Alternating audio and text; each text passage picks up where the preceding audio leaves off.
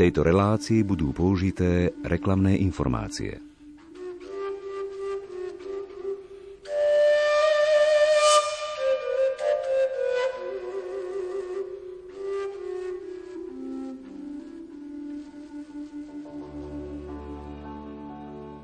Dnes si vo fujarvočke mojej hudobne zaexperimentujeme, milí poslucháči, a ponúkneme vám na slovenskom trhu unikátny projekt Ondro a kamaráti. CD sa volá Pod oblôčkom a je výsledkom dlhoročnej inšpiratívnej práce mladého muzikanta a tanečníka Ondreja Drugu. Pochádza z Banskej Bystrice a pôsobil ako tanečník a hudobník vo viacerých folklórnych súboroch. Ide napríklad o detský folklórny súbor Matičiarik a univerzitný folklórny súbor Mladosť. Silným vplyvom, ktorý započujete aj v dnešných piesniach, bolo pre neho dlhoročné priateľstvo s rodinou Latinákovcov, pochádzajúcou z Helpy. Táto rodina predstavuje výrazných nositeľov horehronského viachlasného spevu. Absolvoval dva cykly hudobného vzdelania na základných umeleckých školách. Hrával v ľudovej hudbe Sedmokráska pri detskom folklórnom súbore Matičiarik. Od roku 2018 vedie spolu s Leonórou Súdiovou a Petrom Pavlíkom novú generáciu detskej ľudovej hudby tohto súboru. V Bratislave bol tanečníkom tanečnej skupiny Partia a tancoval aj v Lúčnici. Po návrate do Banskej Bystrice začal viesť mužskú spevácku skupinu univerzitného folklórneho súboru Mladosť. V rokoch 2013 až 2019 bol akordeonistom a spevákom ansáblu Kataríny Málikovej. Dnes vám teda, milí poslucháči, ponúkneme rozhovor o CD Ondro a kamaráti s názvom Podobločkom a ja verím, že vás tento typ spracovania a pohľadu na ľudovú pieseň zaujme. Od techniky pozdravuje Peter Ondrejka, od mikrofónu Mária Trstenská-Trubíniová.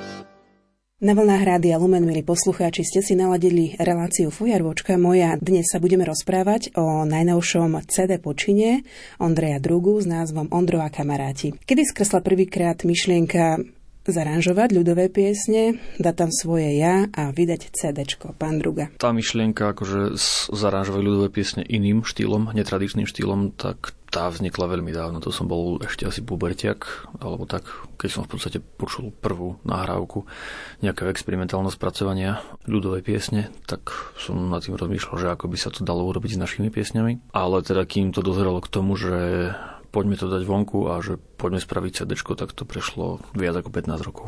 Čo znamená experimentálne spracovanie ľudovej piesne? Lebo ľudia si všeličo môžu predstaviť pod týmto pojmom. Pre mňa to znamená urobiť to inak, ako je ten nejaký originál. Lebo samozrejme každý muzikant tú ľudovú pieseň hráva inakšie, aj keď sú to klasické cymbalovky, tak každý tam dáva kúsok svojho cítenia, kúsok svojho názoru. Ale u mňa to znamená tak akože proste výrazne iný pohľad na ten originál. Akože znamená to napríklad, že je tam v tých mojich úpravách je veľmi výrazný klavír, alebo v podstate nosný je klavír pri väčšine úprav.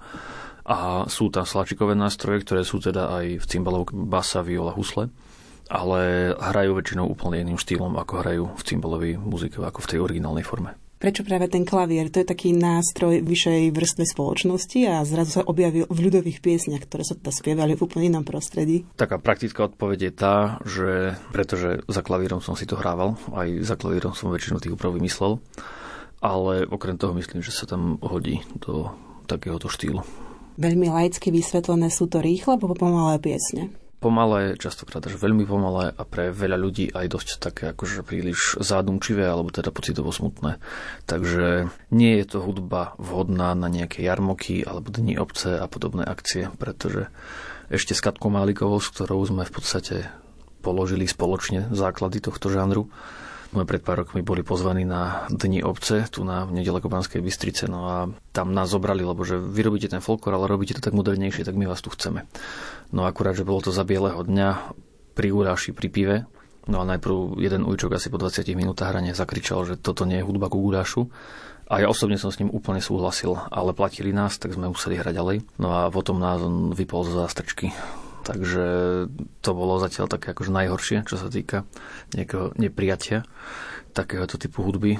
No ale zase na druhej strane, keď sa to podá v takom prostredí, do akého táto hudba patrí. Napríklad tie prvé koncerty sme mali najprv v robotníckom dome na Bystrici a druhé v Novej Cvernovke v Bratislave. V oboch priestoroch sa podarilo vytvoriť naozaj divadelné prostredie, takže proste ľudia neboli rozptýľovaný ničím iným. Nebolo tam ani pivo, ani guláš. A dalo sa im to podať naozaj v takom prostredí, do, do akého sa naša hudba hodí. A tá reakcia bola veľmi silná. Myslím, že tí ľudia to veľmi dobre prijali a podlesky boli naozaj veľmi silné. V akej nálade počúvať toto CD Ondro a kamaráti? Myslím, že dá sa v rôznej.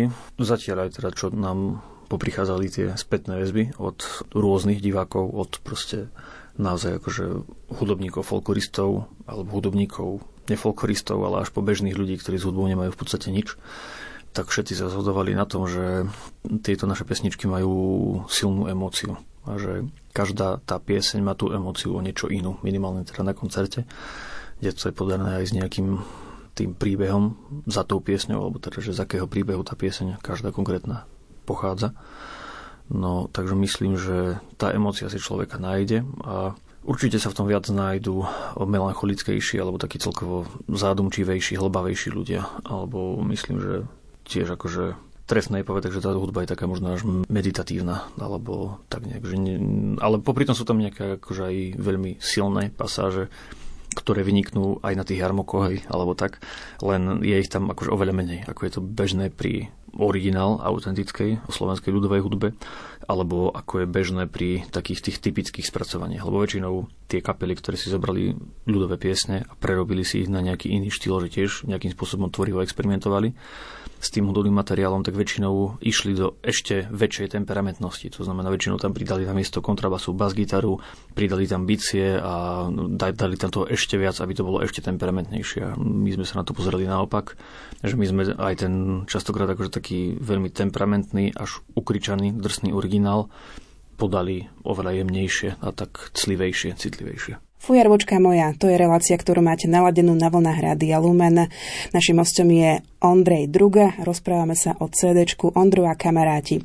V duchu mám rozdelených ľudí, ktorých stretávam na neznámych, známych, kamarátov, priateľov. Tak ktorí sú tí vaši kamaráti, ktorí vám pomohli s CD a zároveň tam dali svoju pečať svojho umenia? Tých kamarátov pomohlo s tým CD naozaj veľa, či už organizačne alebo finančne, alebo tak nejako inak morálne nás podporovali. No a množstva kamarátov je veľmi veľa kamarátov, ale nie sú to všetci, s ktorými mám toho veľmi veľa ako naspievaného, lebo tým, že som folklorista, tak veľmi často proste v podstate vo všetkých súboroch, kde som bol, tak tá zábava sa točila takmer vždy okolo hudby a okolo spevu. No a prišlo tam veľmi často aj na nejaké také experimentovanie alebo hranie sa s tou pesničkou, či už v rôznym štýlom, že poďme si teraz túto podpoliansku dať v nejakom reggae alebo tak nejak.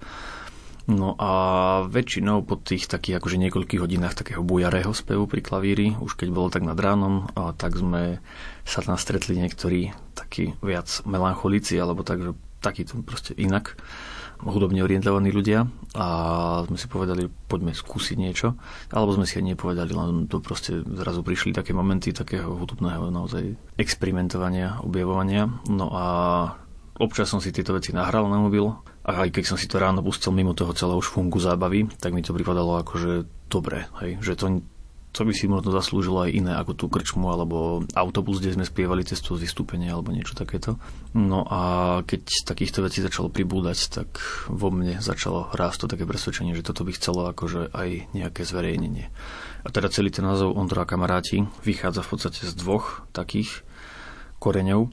Jeden je ten, že s Katkou Malikovou, keď sme začínali a keď sme zaranžovali spolu pieseň pod obločkom, volali sme sa Katka a kamaráti.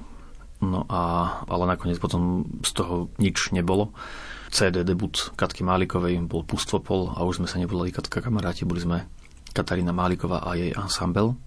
Takže vo mne proste stála ako ostala taká nie že chuť, ale proste až potreba dať vonku, dokončiť ten žáner pod obločkom, ktorý bol začatý a ktorý teda sa nedostal na svet. No a potom druhý koreň toho Ondro a kamaráti je práve z týchto zábav a z toho zdieľania hudby a z, z, z zdieľania hudobnej tvorivosti v silných priateľstvách a v dlhotrvajúcich priateľstvách.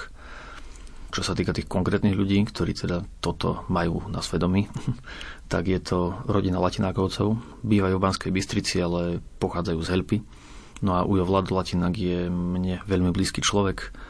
Tým, že pochádza z Helpy, tak vyrastol v tom autentickom prostredí horežonského viazlastného spevu a žije ho každým kúskom svojho tela a duše dodnes a som si istý, že bude až do konca života. No a týmto spevom nakazil všetkých naokolo. On bol vrcholový zápasník, vrcholový športovec, všetkých športovcov naučil spievať tieto horežonské pesničky. Keď mal jeho syn Mišo a jeho dcera Maja 8 a 6 rokov, tak už sa nahrávali na kazety, lebo s ním spievali trojhlas a takto. No a no, s jeho deťmi, s Mišom a Majou som potom ja hrával v detskej muzike vo súbore Matičiarik. Takže tam som sa od nich začal učiť spievať a nielen spievať, ale celkovo poznávať toto bohatstvo tejto kultúry horehronského viazlasného spevu. A veľa som s nimi mám toho naozaj naspievaného akože strašne veľa a pritom nikdy to nebolo na pódiu. Vždy to bolo proste len tak doma, alebo proste pri stánkoch na festivale v Hľupe, alebo hoci ide proste pri ohni na opekačkách, že proste oni tým spevom žijú a ja som sa vďaka ním naučil tým spevom žiť tiež aj týmto, akože konkrétne horejronským viaclasným spevom. Takže oni za to môžu do veľkej miery. No a potom tí ďalší hostia, čo sú na CD pozvaní, Traja z nich sú lúčničiari, lebo 7 rokov som tancoval v súbore Lúčnica, no a tam mal som šťastie akurát na generáciu, keď medzi tanečníkmi nás bolo veľmi veľa muzikantov a spevákov. Takže ako som spomínal, že tie zábavy sme mávali okolo hudby a okolo piesne, tak väčšinou to bolo, bolo pri klavíri a najčastejšie to bolo v klube Lúčnica, ktorý vtedy ešte fungoval v Bratislave, kde veľmi často sme proste išli po tréningu na pivo a ostali sme tam proste spievať pri klavíri do druhej, hej, že proste, a to bol bežný pracovný týždeň. Takže týmto sme naozaj žili a bolo nás tam tanečníkov minimálne piati sme sa vedeli plynule striedať za klavírom a hudba stále bežala. A to boli sme tam ako tanečníci, ale proste každý vedel hrať aspoň trochu. No a s niektorými sme toho mali naspievaného alebo aj tak navymýšľaného trochu viacej. Jedným z nich je Mišo Dudáš, ktorý bol z 18 rokov, čo tancoval alebo zo 16, neviem presne, ale proste strašne dlho tancoval Lučnici. Všetkým ostatným sa nám už rozpadli kolena, aj platničky, aj neviem čo všetko, a on stále ešte mohol solovať. Ale okrem toho, že je teda solista a momentálne už aj tanečný pedagóg a choreograf v Lučnici, tak je naozaj výnimočný spevák. No a s ním sme na svadbách našej generácie Lučnice zvykli spievať, alebo teda na viacerých svadbách sme spievali pieseň Preleď vtáčku, preleď, čo je horehronská pieseň, ktorú v origináli preslavil najviac asi Jan Ambros No a my sme ju spievali s organom. A to je také teda dosť netradičné spracovanie, lebo originál horehronský viac vlastný spev bol najvýraznejší, alebo doteraz je najvýraznejší práve v tých horehronských dedinách, ktoré sú originál grekokatolické alebo pravoslávne. Takže tam orgán nie je. No a možno aj kvôli tomuto teda sme predtým nevedeli žiadne iné spracovania alebo spojenie horehronského viazvlastného spevu a organu. No a keď sa táto pieseň stala objednávkou aj na ďalšie svadby a keď, keď bolo dosť veľa ľudí dojatých až uplakaných a objednávali si to na tie ďalšie svadby, tak sme si povedali, že skúsme to dať aj niekde von. No a to je doteraz naša najúspešnejšia nahrávka na sociálnych sieťach.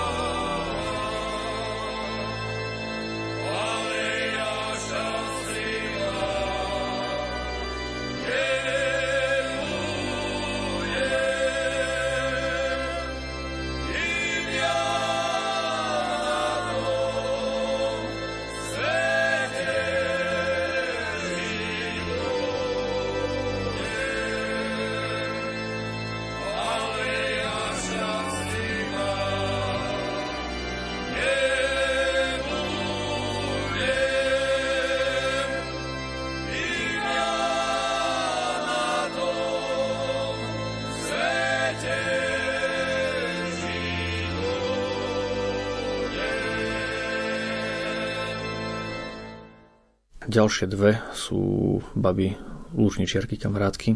Jedna z nich je Barbara Blahová, dnes už Krištofíková.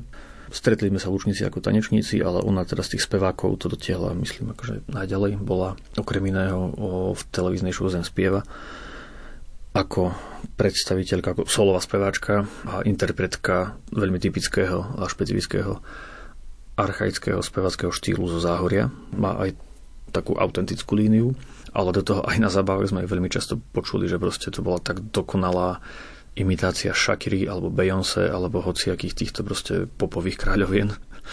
A to v zápätí pár sekúnd na to vedela tak čistú podpolianskú farbu, keď prišli iné pesničky a takto. No a ona teda na CD spieva pieseň Svíci mesác. No a táto pieseň v niečom akože myslím veľmi dobre ilustruje to, ako vznikol tento album, lebo niekedy okolo roku 2015 som tak ako väčšinou po lučničarskom tanečnom nácviku som sedel pri klavíri na tanečnej sále a hral som si, lebo proste som si potreboval hrať a ona prišla, že Ondro, táto by sa ti mohla páčiť, táto pesnička. No a trafila to úplne. No a nahrali sme si niekoľko aj demo verzií, také len proste naozaj na veľmi lacný nahrávač, veľmi zlé nahrávky, ale proste chceli sme to mať nejako zaznamenané. No a nakoniec o, v roku 2022 sa táto pesnička dočkala aj štúdiovej nahrávky, aj teda som dokončil aranž zapojením sláčikových nástrojov. No a podľa mňa je to najsilnejšia pieseň na celom CD. Svíci mesác? Svíci mesác, áno. Potom posledná lučničiarka je Sabina Ladecká. Ona bola ako jediná z nás, čo sme na CD v Lučnici ako speváčka. Aj keď predtým tiež bola tanečnička v iných súboroch, ale do Lučnici ju zobrali ako speváčku.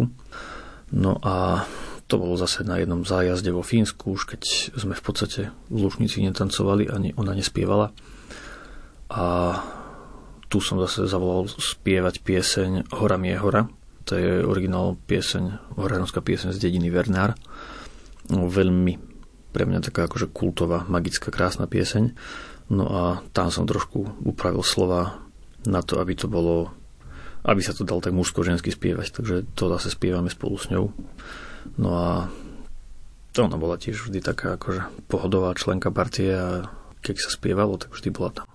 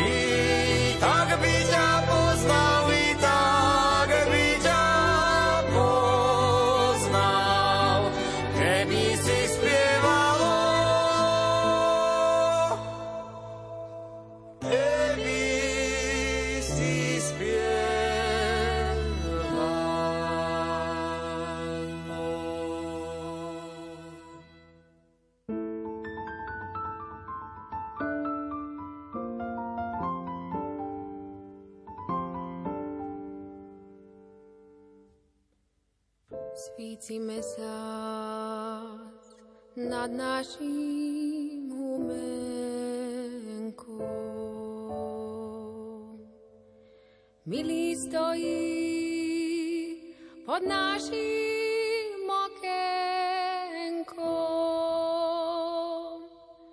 Stojí, stojí, tak má pekne volá.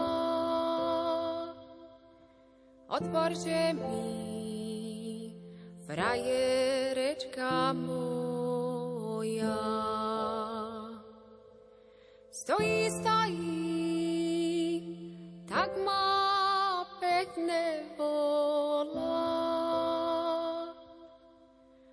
Bože mi, frajerečka moja.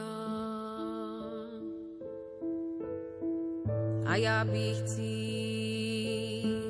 rada otvorila, keby mi to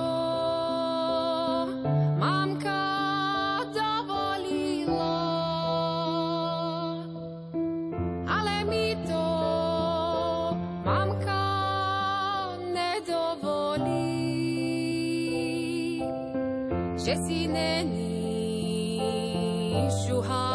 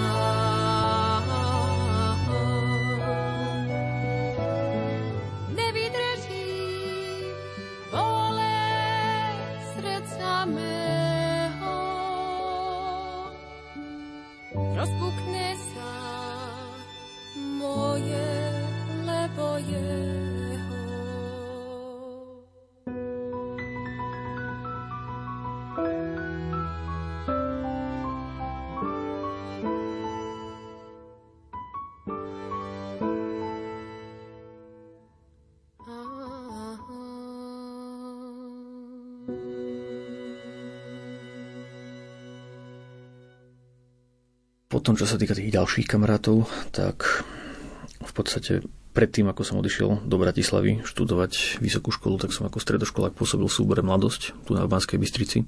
Je to súbor, čo pôsobí pri Univerzite Mateja Bela. No a v tomto súbore bola tá tradícia viac vlastného spevu veľmi silná. Určite aj vďaka mnohým horehroncom, ktorí tu pôsobili, ale tiež v podstate posledných asi už 20 rokov každá generácia tanečníkov vedela zaspievať trojhlas v tomto súbore. Takže to bola tiež taká vec, čo ma formovala. No a keď som sa pred 7 rokmi vrátil z Bratislavy do Bystrice, tak sme sa tomuto viazlasu začali venovať trošku systematickejšie, že zaviedli sme cieľené spevácké nácviky, kde sme teda si prechádzali hlas po hlase a potom sa vytipovali tí, ktorí vedeli počuť aj akože iné hlasy a spievať iné hlasy ako základný hlas a takto. No a takých troch najlepších z týchto spevákov som zavolal aj na toto CD, kde teda pomáhajú spievať aj s Ujom Latinákom, aj s Mišom Dudášom, ale jednu skladbu, ktorá sa volá Uboče, máme aj samostatnú. To sú také veľmi archaické piesne z Celgartu a Šumiaca. Preto hovorím archaické, lebo oni sa proste človeku s bežným hudobným vnímaním 21. storočia sa oni zdajú ako, že, že tam, je, tam je chyba, alebo tak, že proste je to tak staré hudobné cítenie, až to človeka proste tak vyvádza z miery. No a je to taká akože fajnšmekerina, taká etnologicko-muzikologická, alebo tak nejak. No a kvôli tomuto sme siahli po týchto piesňach. No a dorobili sme k nim ešte aj aranž ostatných nástrojov. A je to teda najdlhšia skladba na našom CD, možno aj taká trošku ťažšie počúvateľná, ale myslím, že, myslím, že dobrá. No a potom ešte chýba posledná skupina. Muzikanti. Ešte okrem muzikantov chýba posledná skupina kamarátov. To sú zase dievčatá z Univerzitného folklórneho súboru Mladosť. No a oni spievajú skladbu, alebo teda kompozíciu piesni Išlo dievča. Sú to piesne Slovákov z Vojvodiny. Pre mňa je táto téma veľmi osobná, veľmi blízka, lebo môj starky pochádzal z Vojvodiny. Máme tam dodnes príbuzných, ktorých pravidelne navštevujeme. Viacerí z nich sa presťahovali na Slovensku, sme v kontakte stále. No a kultúra tejto slovenskej menšiny mi je veľmi blízka a som veľmi rád, že aj Pistrica sa tak trošku začala vojvodinizovať. Prišli sem dolnozemskí Slováci najprv študovať, alebo teda niektorí aj pracovať a začali pôsobiť práve súbor mladosť a to vďaka tomu, že manželia Urbanovci sa už hádam 20 rokov venujú práve kultúre folklóru dolnozemských Slovákov. No a z tejto spolupráci a z toho, keď sem prišli dievčat, teda konkrétne poviem, je to Leonora alebo Lienka Súdijová a Katka Mosnáková Bagľašová. Z tejto spolupráce vznikli aj nejaké choreografie a v podstate aj celý program súboru Mladosť. A súčasťou toho programu je teda tá choreografia Ilečke, čo je taký obradový tanec z Janošíka. Sú to v podstate akože devčenské chorovody. A teda z Janošíka, Janošík je slovenská dedina v Srbsku. A túto choreografiu som ja ako harmonikár doprevádzal niekoľko rokov. Keďže sa mi nechcelo hrať to stále rovnako, tak som tam začal vymýšľať nejaké veci, že ako by sa to dalo ešte inak. No keď to ide 10 krát na skúške, tak sa to nikomu nechce hrať rovnako. No a z toho vznikli v podstate základy tej hudobnej úpravy, ktorá je teda aj na CD a ktorú aj hrávame na koncertoch. Ideme na chvíľočku aj k tým muzikantom, lebo tí tvoria naozaj veľmi dôležitú časť a súčasť Ondrova kamaráti aj na CD a predpokladám, že aj v reálnom živote. Áno, bez tých muzikantov by to bolo dosť o ničom.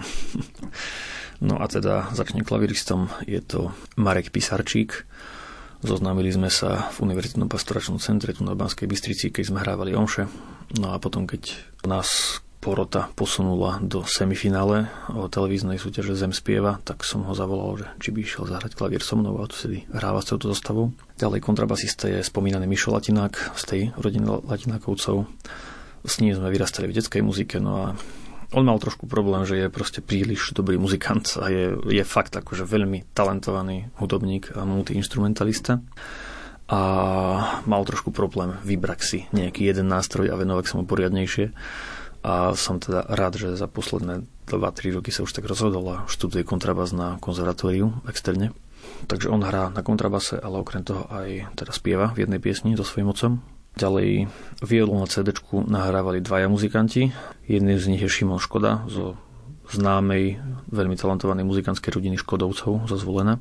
A druhým violistom je Ďurko Súdi, on je tiež vojvodinský Slovák, o ktorý študuje teda tu na Bystrici na Akadémii umení husle, ale je tiež teda veľmi šikovný multiinstrumentalista a nemá problém zahrať aj violu. Potom husle hrali na CD traja muzikanti. Jedna je Ivana Ivanič, tiež vojvodinská Slovenka, z dediny Vojlovica na predmestí Pančeva, respektíve v aglomerácii Belehradu. Ona žije v Bratislave, hrá v rozhlasovom orchestri a nahrávala teda CD tiež. Ďalšia úslistka je Miška Dobáková. Ona študuje na ekonomickej fakulte tu na, na UMB v Bystrici. Pochádza z Dolného Kubína, čiže z veľmi šikovnej, talentovanej muzikantskej rodiny. A ona tiež teda spieva. Zatiaľ zaskakuje, ale je to teda veľmi talentovaná speváčka. No a náš taký ako hlavný huslista bol počas nahrávania aj počas našich koncertov Zemi spieva Marek Kľúčik. Ním sme sa spoznali ešte v kapele Katky Malikovej a on pochádza z Oravy a študoval na VŠMU v Bratislave a teraz tiež hrá v rozhlasovom orchestri. Uboče, uboče,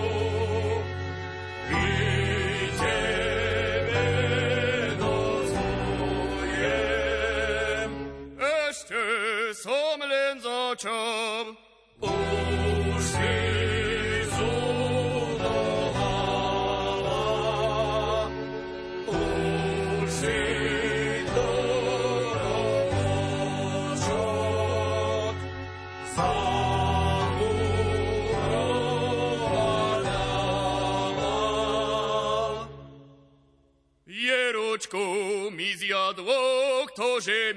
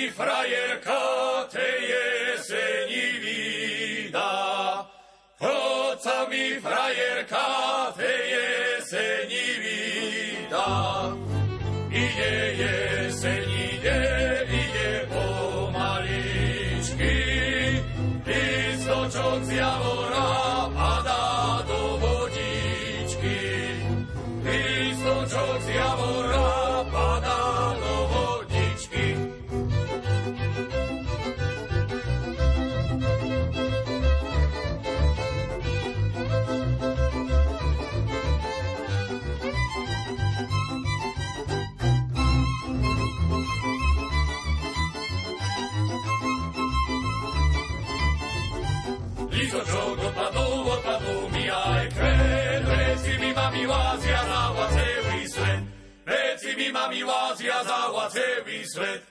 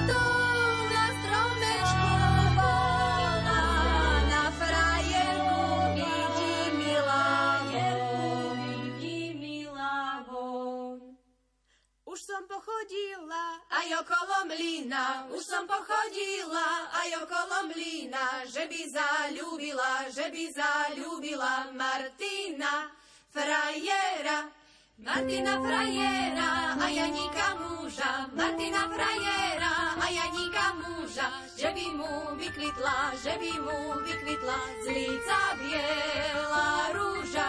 Z líca biela rúža a z čela pajavka, z líca biela rúža a z čela pajavka, že by ho poznala, že by ho poznala tá jeho frajerka. Tá jeho frajerka, v nedeľu je dievka, tá jeho frajerka, v nedeľu je dievka, a sred týždňa ide, a sred týždňa ide celá zapúľana. Šuhajová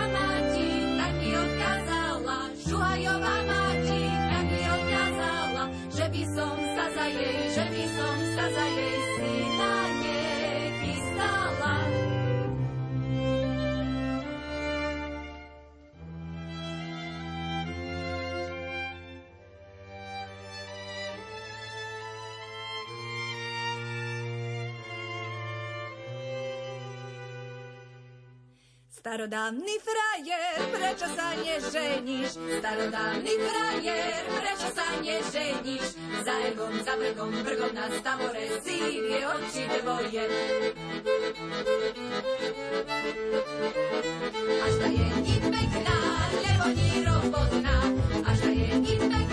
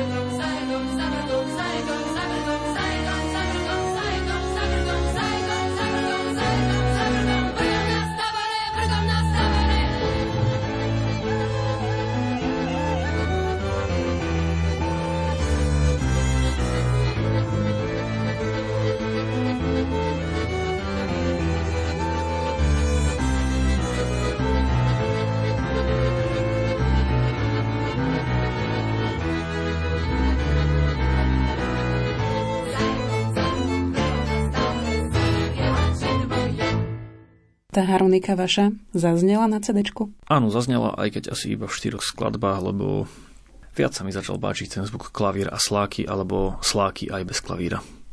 Tá harmonika v niektorých tých takých surovejších pasážach, alebo takých akože tvrdších je super. A prípadne vie byť akože šikovná, keď sú nejaké malé formy, že treba, aby som šiel niekam sám zahrať, ako napríklad kolegyňa ma zavolala, že nech idem zahrať na jednu akciu, tak keď bolo treba zadarmo, tak nevedem volať muzikantov, takže to som schopný na harmonike aspoň čiastočne zahrať to, čo inak rozpisujem tým slákom, ale keď je tá možnosť mať tam muzikantov, tak s tými slákmi to znie podľa mňa určite lepšie. Aké regióny zazneli na cd Ondro a kamaráti? Predpokladám, že ste sa pohybovali v okolí Banskej Bystrice, možno, že v okolí potom Vojvodiny, ale zazneli aj iné regióny? Najviac piesní na cd je z Horehronia, potom niekoľko je tu z Pohronia, dve sú teda takto v podstate z Pohronia s takým možno podpolianským charakterom trochu. Dve piesne alebo skladby na cd sú z Vojvodiny, alebo teda viazané ku Vojvodine.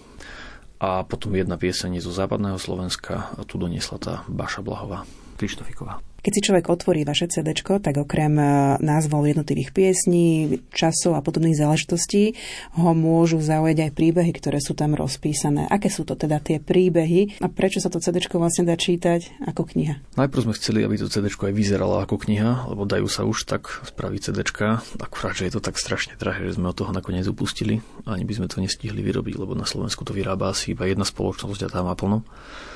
Tak sme to spravili aspoň tak, že teda ten papierový obal, keď sa otvorí, tak na ľavej strane je knižka, ktorá má 36 strán, takže je to tak celkom hutný podiel textu.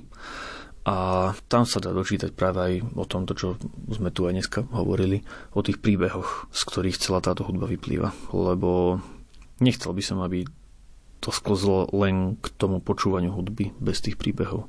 Na našich koncertoch sa tieto príbehy snažím povedať v nejakej takej komprimovanej verzii, aby nemal koncert dve hodiny.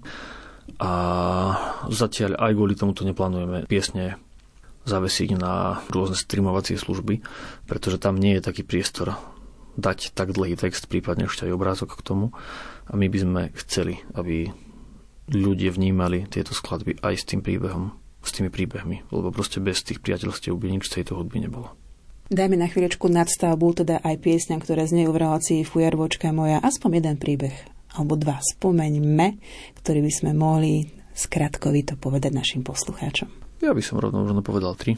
Poďme aj na tri. Okrem bežných ľudových piesní alebo ľudových piesní s bežnou tematikou, tam máme tri s takým trošku spoločenským podtónom. Jedna z nich sa volá Povedzte mojej materi. Bola to obľúbená pieseň môjho prastarkého Jana Bulíka, ktorý bol práve vojvodinský Slovák. Žil v medzivojnovom období a bol okrem iného prvý predseda Matice Slovenskej Jugoslávie a taký proste akože bol výraznou osobnosťou vojvodinských Slovákov v medzivojnovom období a pre tých, čo sú z Bratislavy alebo čo žijú v Bratislave, tak Bulíková ulica v Petržalke je pomenovaná po ňom.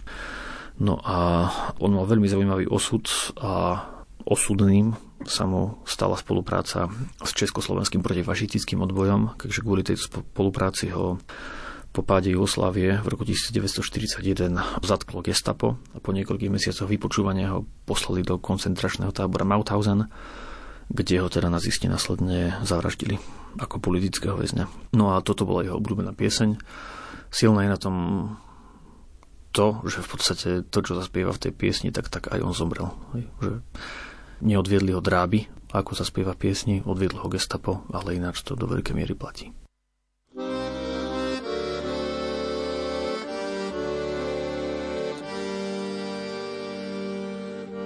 povedzte mojej materi.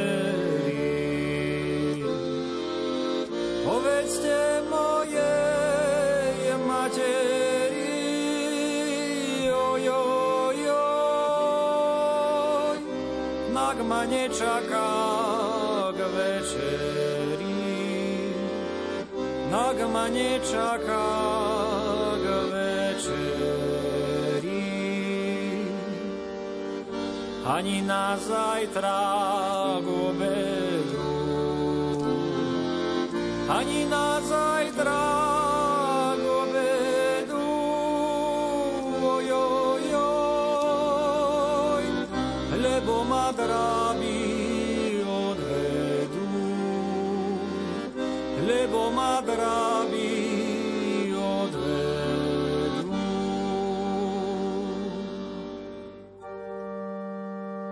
Nevešajte ma na duby, nevešajte ma na duby, oj, oj,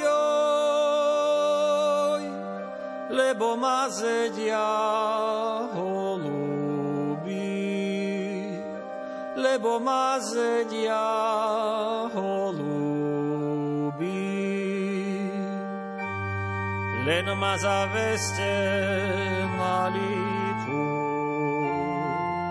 len ma zaveste na lipu, oj, oj, oj, tam milá chodí po vodu, tam milá chodí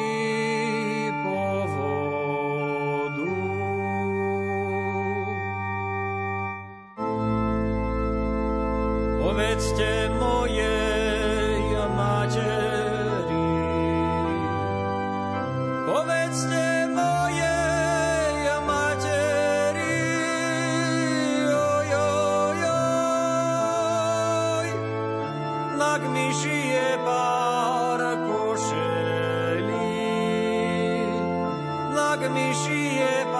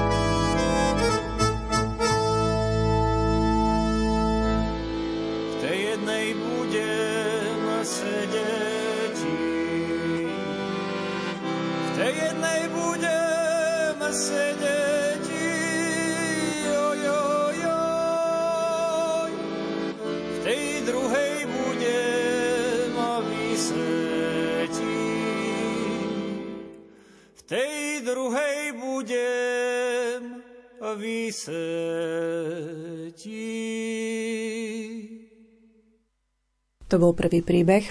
Aký je druhý príbeh? Druhý príbeh je pieseň v šírom poli, ktorú nás naučil práve spomínaný Ujo Vlado Latinák. Táto pieseň pochádza z Horehronia, ale jej melódia, pokiaľ viem, je prebratá od Aleksandrovcov, od legendárnych sovietských spevákov. No a na Horehroní sa táto melódia zachovala z ľudovela vo viacerých variantoch. Ja som túto pieseň okrem toho teda, že je fenomenálna a že Ujo Vlado ju neskutočne precízne spieva, tak o, som si ju vybral na toto CD kvôli tomu, že má tiež ten protifašistický odkaz. A to je podľa mňa akože veľmi dôležité, aby keď proste naši predkovia vytvorili niečo, v čom sa dokážu postaviť tomu najhoršiemu, čo tu bolo, alebo tým najhorším veciam, čo tu boli, tak je to podľa mňa dôležité zobrať, vypichnúť a dať naozaj do pozornosti táto pieseň je v podstate jediná, ktorá je celá spracovaná a kapela, takže neznie tam ani jediný nástroj, všetko je iba spievané. Čo ten tretí príbeh? Tretí príbeh v podstate nadvezuje na tieto takéto spoločenské vyhranenie sa voči tomu najhoršiemu, len tieto prvé dve piesne majú teda ten protivažistický potón, no a tá ďalšia má protikomunistický potón. Vymyslel ju Martin Luptak Sanitrár, on bol pastier, fujarista, píšťalkár, ktorý sa narodil vo Zvolenskej Slatine a väčšinu života prežil v Kováčovej pri Zvolene ako pastier oviec. On počas druhej svetovej vojny prežil sajatie nacistickou armádou a prežil pobyt v tom koncentračnom tábore Mauthausen, kde to môj prastarky neprežil. No a po návrate žil ďalej ako pastieroviec a bol špecificky tým, že on vo svojich pesničkách vymýšľal si pesničky, v ktorých reagoval na nejaké spoločenské udalosti. No a po vpáde vojsk Varšavskej zmluvy do Československa v auguste 1968 vymyslel pieseň, alebo vytvoril pieseň, v ktorej reagoval na túto situáciu a je to, myslím, pre mňa veľmi silná vec.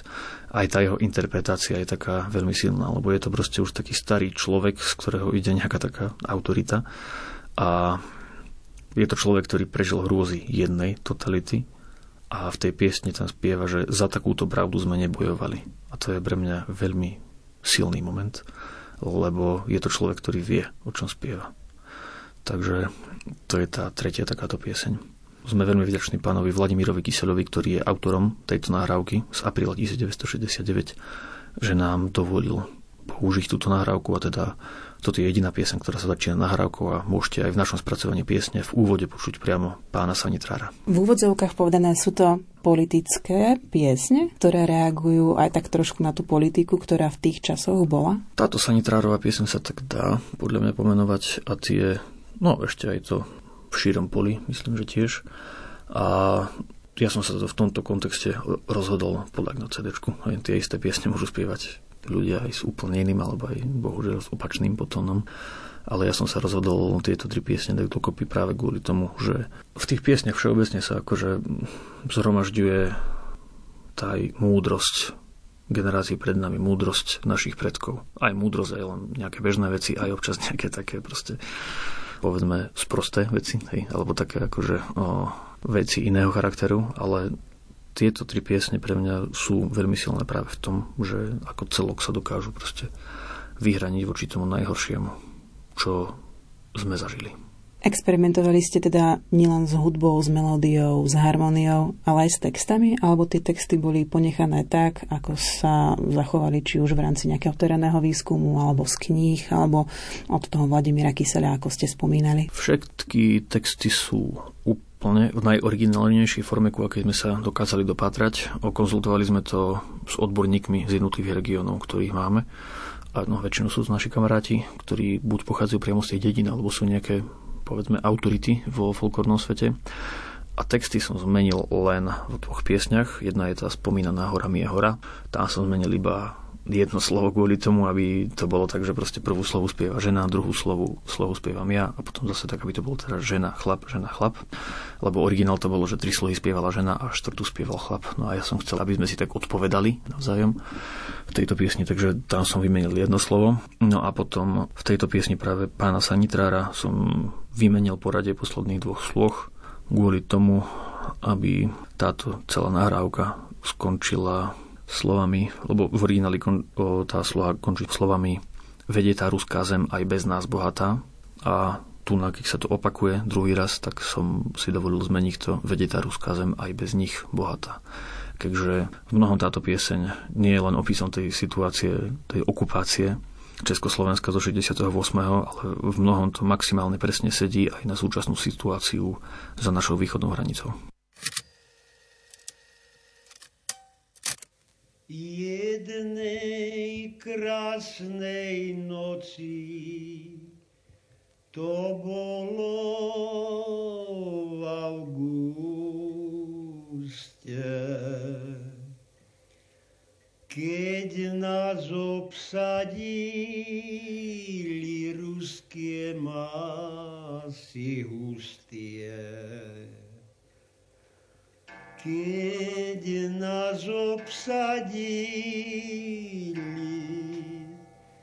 ruské masy hustie.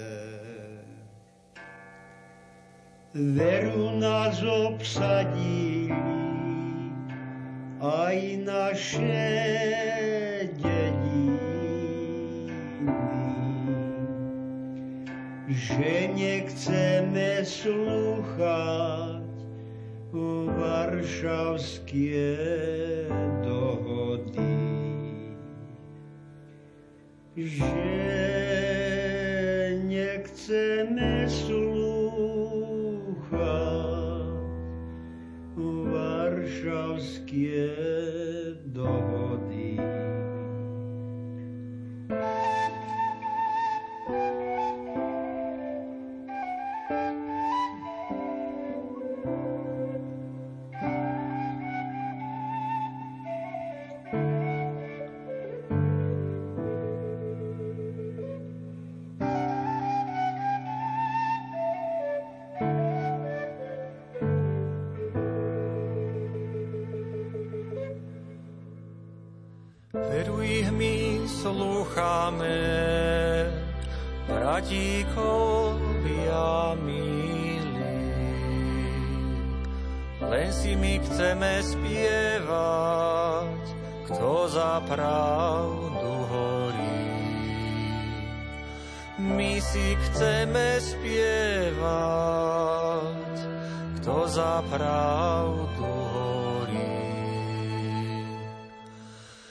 Za takúto pravdu sme nebojovali, aby ste nás živých do hrobu háňali. Aby ste nás živých do hrobu háňali.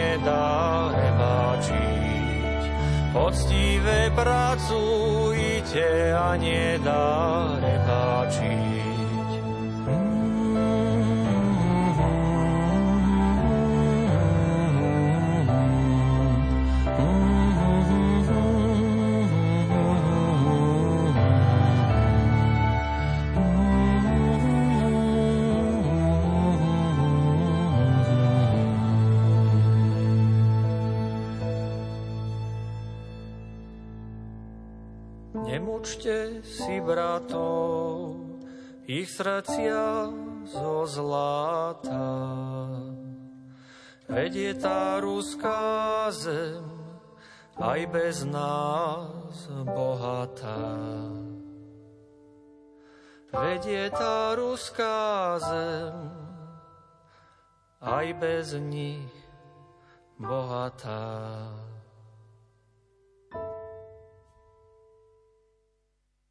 šírom poli lípka stojí a široké listy má.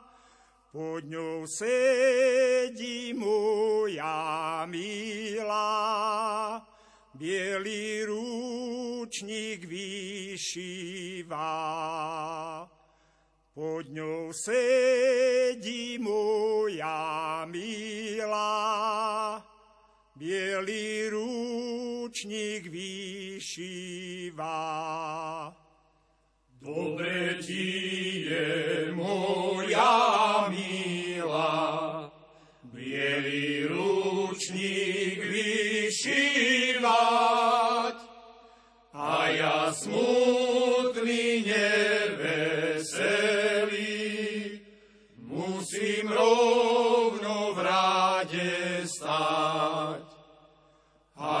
smutný, neveselý, musím rovno v rade stať. Rovno v rade ako skala, ako skala,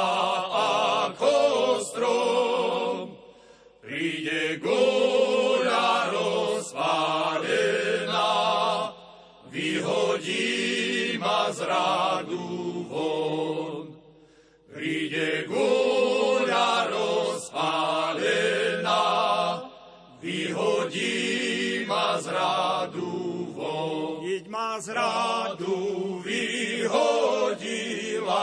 do špitala ma vzali. Píšte moje najmilejšej, že som ťažko ranený. Píšte moje najmilejšej, že som ťažko Pravá ruka odstrelená, ľavá noha odťatá. Píšte moje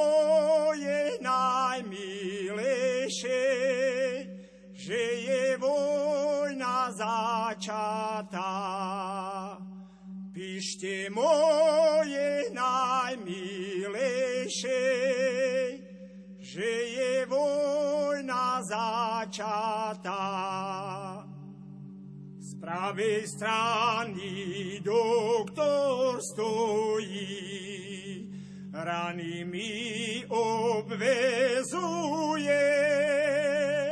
Z ľavej strany farár stojí, k smrti ma pripravuje. Z ľavej strany farár stojí, smrti ma pripravuje. Nepripravujte ma smrti, však ja ešte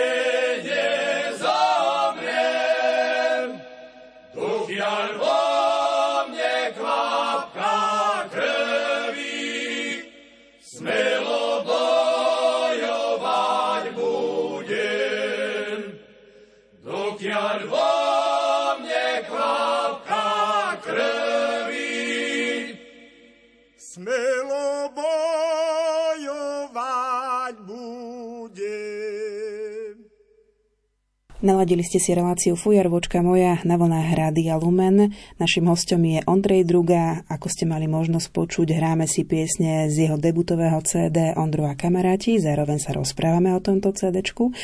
Je celkom sympatické, že toto CD nemá jedného veľkého sponzora, ale viacerí ľudia sa finančne spolu podielali na tom, aby tieto piesne uzreli svetlo sveta. Áno, našim najväčším sponzorom je Fond na podporu umenia, ale tým, že umenie je všeobecne dosť výrazne podvyživené, tak sme dostali aj vzhľadom na to, ako ceny narastli proti minulému roku, iba malú čiastku peňazí potrebných na vydanie CDčka. No a sme veľmi vďační, že potom cez portál Donio sa nám podarilo vyzbierať teda zvyšné peniaze a že nás podporili aj mnohí naši kamaráti, známi, naše rodiny a takto, že nakoniec sme vďaka úsiliu a hlavne vďaka podpore mnohých dokázali aj vydať CD, aj zrealizovať dva úvodné koncerty v Banskej Bystrici a v Bratislave. Aká bola atmosféra v tom robotníckom dome? Tuším, ste mali uvedenie do života v ten týždeň, keď sa začínal pôst. Áno, bolo to dva dní po, po polcovej strede a atmosféra tam bola veľmi silná a sme si v podstate istí, že lepšia atmosféra v najbližších mesiacoch nebude, lebo to bolo niečo také, ako sme v detskom súbore hovorili, že to je rodičovské vystúpenie. Že proste keď máme v hľadisku rodičov, starých rodičov a všetkých nás najbližších, tak aj keby sme to úplne dovrzali, tak furt nám zatliskajú a furt budú dojatí, lebo veď na to sú. to je úloha rodičov. No a tu bola tá atmosféra naozaj veľmi silná, do veľkej miery tomu prispelo aj to, že vďaka Radovi Pijovarčimu a mojim bratom Matušovi a Mišovi scéna nebola len bežná scéna, ale boli tam rôzne také vizuálne prvky, ktoré ešte akože zosilnili ten efekt toho divadelného svietenia a týchto podobných vecí. No a mali sme tiež výborný zvuk vďaka Peťovi Gazarekovi a celkovo tá atmosféra bola veľmi silná. Ja som bol už po prvej pesničke vykoľajený, lebo začínali sme takou pesničkou, čo je ináč akože podľa mňa najslabšia, alebo tak, no proste keď sme rozmýšľali nad poradím piesni na CD, tak sme rozmýšľali, že kam ju dáme, aby netrčala, alebo tak nejak. No. Na koncertoch to, to, touto piesňou začíname a už po prvej piesni bol tak dlhý potlesk, že som sa proste obzeral, že či tam prišla, neviem, prezidentka, alebo čo, že, čo sa stalo. No, vykolejilo ma to riadne. A v podstate takmer po každej piesni bol znova veľmi dlhý a pre mňa dosť nečakaný potlesk. Mnohí ľudia potom aj vravili, že plakali počas našich koncertov aj pri tých príbehoch a to, čo teda ešte tak v Banskej Bystrici umocňovalo tú atmosféru, bolo, že z okolností, akože nebol to vôbec zámer, len proste jediný voľný dátum, ktorý nám vyhovoval, bol z hodov okolností 24. február, čo bolo prvé výročie vypuknutie otvorenej vojny na Ukrajine. Takže predovšetkým pieseň pána Sanitrára tam naozaj rezonovala veľmi a podobne aj tie vojenské piesne alebo piesne s vojnovou tematikou predtým. Takže tak asi no bola tá atmosféra oveľa silnejšia, ako som čakal. Tento typ atmosféry plánujete preniesť či už na hore hrane, pohrone, alebo príjete aj k Slovakom vo Vojvodine? Ja pevne verím, že hej, že sa tam dostaneme, ale zatiaľ teda sme sa dosť finančne vyčerpali pri týchto úvodných koncertoch, aj teda čo sa týka energie sme sa dosť vyčerpali, takže teraz skôr čakáme, že či prídu pozvanie na nejaké festivaly a podobne.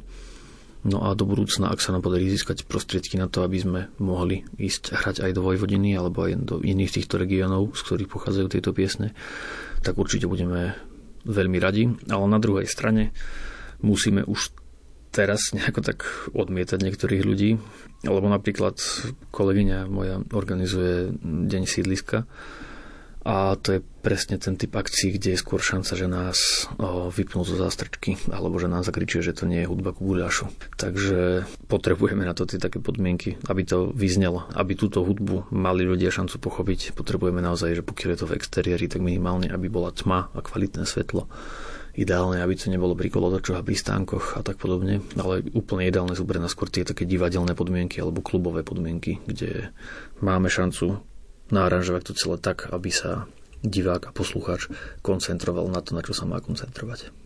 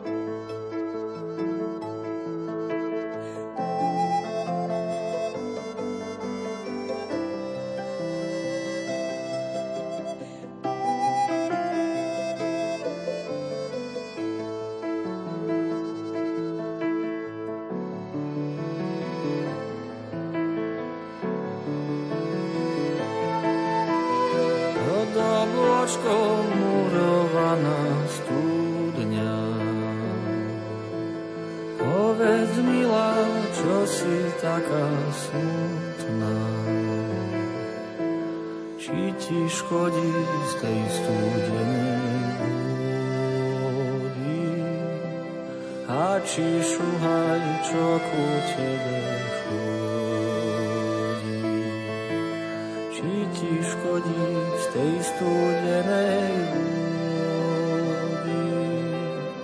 A či šuhaj, čo ku tebe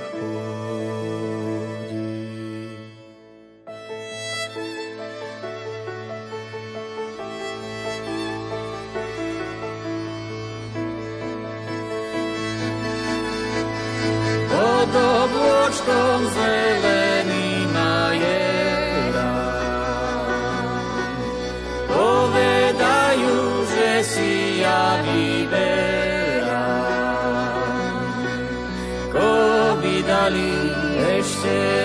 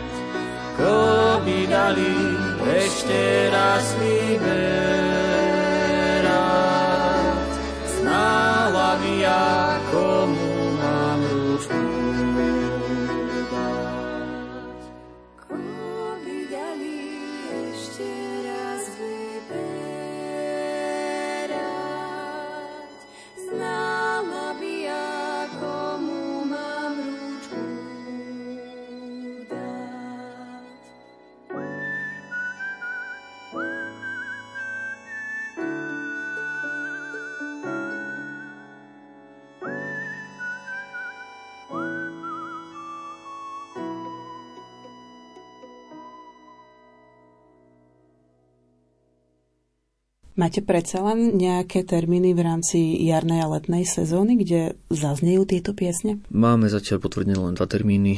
Jeden z nich je World Music Festival Bratislava, čo je taký v podstate akože jediný a hlavný festival etno scény, alebo teda experimentálnych spracovaní ľudovej hudby na Slovensku. Tamto budeme 18. alebo 19.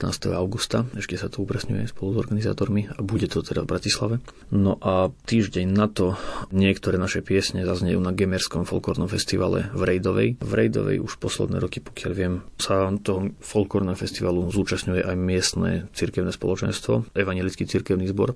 No a nás tam už minulý rok volali práve kvôli tomu, že máme piesne aj s využitím organu, alebo teda kombinácia ľudových piesní a organu.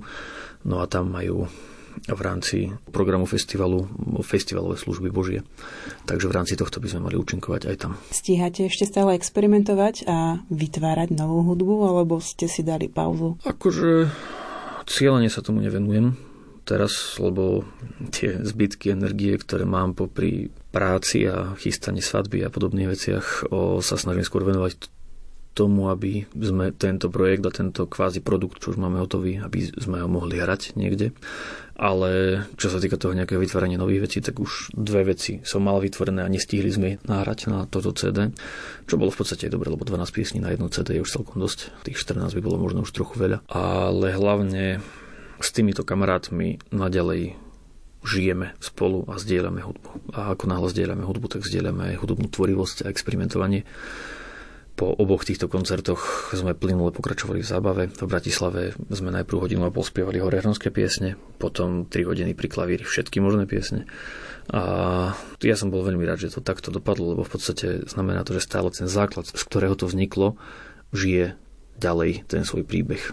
Len sme si odskočili odspievať to na pódium, ale inak stále tá podstata je pre nás tá istá že máme strašne radi tie spoločné chvíle v našich kamarátstvách a hlavne máme radi tie spoločné chvíle v našich kamarátstvách strávených s hudbou. Keby ste mali tú možnosť, s akou kapelou alebo hudobným zoskupením by ste chceli vystúpiť na jednom pódiu? Kto je vám hudobne tak blízky alebo kto doplňa váš typ vnímania hudby? Veľmi blízki kamaráti sme s Katkou Málikovou. Bez nej by toto nebolo. A to obdobie hrania v jednej kapele bolo pre mňa jednoznačne najvplyvnejšie pri mojom nejakom hudobnom vývoji. Aj keď treba povedať, že ona už si išla výrazne iným smerom, takže tieto naše hudobné cítenia, tak ako je máme nejako publikované, tak neviem, či by boli úplne kompatibilné. A jedným takým hudobným vzorom, alebo možno nie úplne vzorom, ale proste mojimi takými najobľúbenejšími interpretmi sú, ktorí sú myslím teda aj veľmi blízky tomuto žánru hudby v akom je teda ladené celé naše CD. Sú to dvaja hudobníci a jeden z nich nie je zo Slovenska. Jeden z nich je islandský skladateľ Olafur Arnalds, ktorý teda tvorí na klavíri a píše veci väčšinou pre sláčikové nástroje, takže v týchto aranžových veciach to môže byť podobné a tiež je to veľmi podobné v tej takej melancholii, clivosti a takej meditatívnosti tohto žánru. No a druhá je bosnianská speváčka Amira Menuňanin, ktorá je špičková interpretka bosanských sevdaliniek. Sevdalinkes je taký špeciálny názov pre takú kategóriu um, nešťastne zalúbených, veľmi takých clivých piesní, ktorých je za Balkán plný. Ale ona to práve podobne myslím, ako sme sa na to my pozreli, že proste nejdeme tou takou cestou spracovania do nejakého väčšieho temperamentu, ale skôr ona ide tiež do toho minimalizmu a do vyniknutia tej takej clivosti a toho osobného precítenia tých skladieb. Takže toto sú dvaja hudobníci, ku ktorým naša hudba ide. Myslím, že je s nimi kompatibilná. A okrem toho v jednej skladbe, v tej akapelovej verzii piesne v šírom poli, tak tam som sa zase inšpiroval východnými pravoslavnými alebo ešte východnejšími kresťanskými viazlasmi a chorálmi. Je to tiež taký štýl, v ktorom okrem iného napríklad s tým Mission Dudášom zvykneme experimentovať aj bežne na zabave, hoci ide na chate v autobuse alebo hoci ide sa stretneme. Takže je nám to blízka vec a je to pre mňa taký akože veľký zdroj inšpirácií a mám rád tento východný alebo povedzme východokresťanský vplyv aj v našej hudbe. Na záver tohto nášho rozhovoru troška praktických informácií, kde sa dá zohnať, kúpiť toto vaše CD a takýmto spôsobom podporiť to vaše experimentovanie možno, že aj do budúcnosti. Naše CD sa dá kúpiť v e-shope vydavateľstva Molča Records, takže nájdete to na stránke molcarecords.sk a teda majú tam online obchod a vydavateľ, náš kamarát René Bošeľa nám slúbil, že pôjde aj do Martinusu a Pantarej a ďalších hudobných obchodov, takže malo by byť dostupné cez rôzne siete.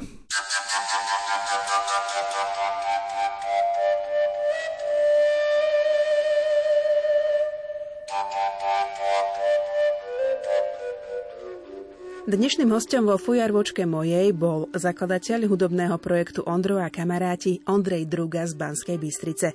Čiastočne nadvezuje na prvotnú tvorbu Kataríny Málikovej, ktorá vznikla v kapele s názvom Katka a kamaráti. Najväčším doterajším úspechom tohto projektu bola účasť v televíznej show Zem spieva, kde sa ako prvé experimentálne zoskupenie dostali až do finále, v ktorom svoju adaptáciu piesne Hora mi je hora zaujali porodcov aj bežných divákov divákov. Okrem toho projekt behom posledných rokov publikoval experimentálne úpravy ľudových piesní formou videí aj na sociálnych sieťach. Výraznou črtou tohto projektu sú hostujúci umelci, kamaráti, s ktorými Ondreja spája dlhoročné priateľstvo spojené s bohatou nejaviskovou spontánnou hudobnou tvorbou pri nezáväznom experimentovaní s ľudovou piesňou. Za vašu pozornosť pri počúvaní experimentálnej fujarvočky mojej vám ďakujú a príjemný zvyšok dňa prajú technik Peter Ondrejka a moderátorka Mária Trstenská Trubíniová. Do počutia. Hej, už som prešiel štyri dediny